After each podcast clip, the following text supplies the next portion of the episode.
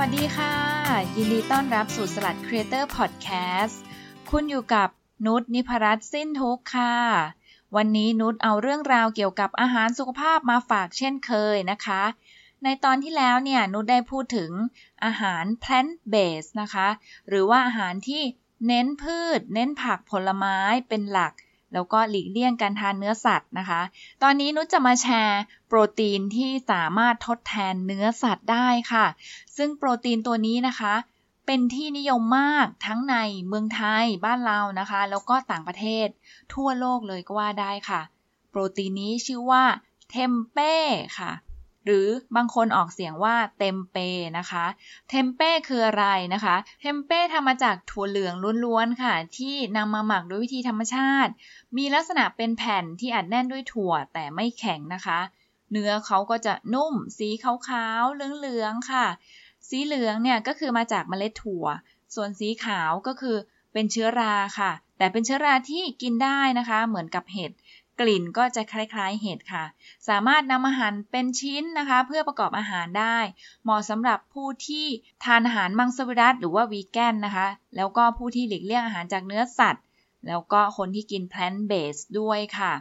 มาฟังประวัติของเทมเป้กันค่ะ ตอนแรกนุชก็เข้าใจว่าเทมเป้เนี่ยชื่อเทมเป้มาจากญี่ปุ่นหรือเปล่านะคะ จริงๆ ไม่ใช่นะคะ เทมเป้เป็นอาหารพื้นเมืองของชาวอินโดนีเซียค่ะ จากหลักฐานทางประวัติศาสตร์นะคะ เพราะว่าในศตวรรษที่ 16 ค่ะ โอ้โห ศตวรรษที่ 16 เลยนะคะ ตอนนี้เป็นศตวรรษที่ 20 นะคะ เมื่อ 400 ปีที่แล้วนั่นเองค่ะ มีหนังสือเล่มหนึ่งค่ะ ระบุว่ามีการผลิตแล้วก็จำหน่ายเทมเป้แล้ว มีการคาดคะเนว่าเทมเป้อาจจะมาจากการเรียนแบบถั่วหมักของคนจีนที่ใช้เชื้อรา Aspergillus แต่เนื่องจากสภาพภูมิอากาศของอินโดเนี่ยอาจจะไม่เหมาะสมนะคะ ก็เลยใช้เชื้อราดังกล่าวไม่ได้ มีการใช้เชื้อราตัวใหม่ที่ชื่อว่าไรโซปัสค่ะ เป็นหัวเชื้อในการหมักถั่วเหลืองค่ะ ในปี คศ 1875 ค่ะ ชาวยุโรปที่อยู่อินโด รู้จักเทมเป้ ตอนแรกเทมเป้นิยมรับประทานกันบนเกาะชวาค่ะ หลังจากนั้นก็แพร่หลายไปทั่วประเทศ และทั่วโลกในศตวรรษที่ 20 ก็คือตอนนี้นะคะ เดิมทีเนี่ย การหมักเทมเป้ใช้ใบตองหมักค่ะ แต่ตอนนี้ก็เปลี่ยนแปลงไปละ ก็เริ่มใช้ถุงพลาสติกแทนแล้วค่ะ ส่วนประเทศทางยุโรปค่ะ รู้จักเทมเป้จากชาวเนเธอร์แลนด์นะคะ ที่เคยอาศัยอยู่ที่อินโด ร้านค้าที่จำหน่ายเทมเป้ในเนเธอร์แลนด์ส่วนใหญ่ก็จะเป็นชาวอินโดนะคะ ที่อพยพไปอยู่ที่นั่นค่ะ ในอเมริกาค่ะ รู้จักเทมเป้กันเมื่อเกือบร้อยปีที่แล้วค่ะและในอีก 30 ปีถัดมาก็มีการจำหน่ายเทมเป้ในเชิงพาณิชย์ เทมเป้ก็เป็นที่แพร่หลายมากขึ้นนะคะ แล้วก็มีการผลิตกันแบบระดับอุตสาหกรรมเลยค่ะสำหรับประเทศที่กำลังพัฒนานะคะ อย่างเช่นซิมบับเว ในปี คศ 1940 นะคะ ก็คือเกือบร้อยปีเนาะ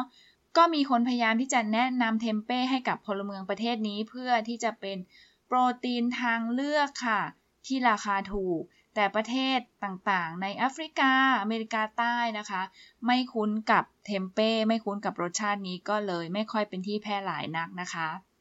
แนวโน้มในอนาคตค่ะ ทั้งยุโรป อเมริกา แล้วก็ประเทศไทยเองนะคะ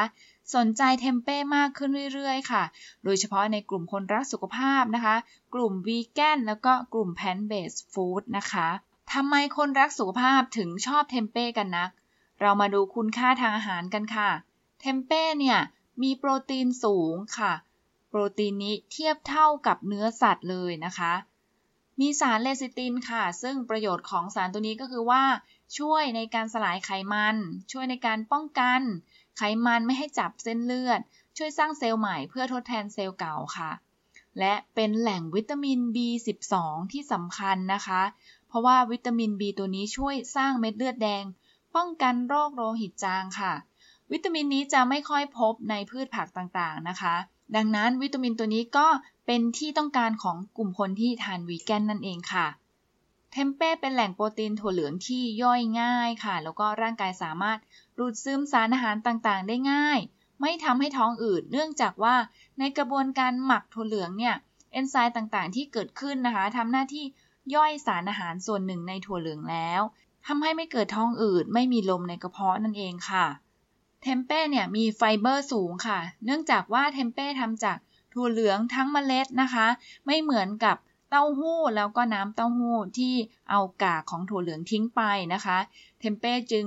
มีใยอาหารสูงค่ะ แล้วก็ช่วยในระบบขับถ่าย ช่วยดูดซับไขมันด้วย การเก็บรักษาเทมเป้ก็ไม่ยากเลยค่ะ เทมเป้สามารถเก็บในตู้เย็นได้นาน 10 วันเลยนะคะ แล้วก็ถ้าใส่ช่องแช่แข็งเนี่ยก็อยู่ได้ถึง 10 เดือนเลยนะคะ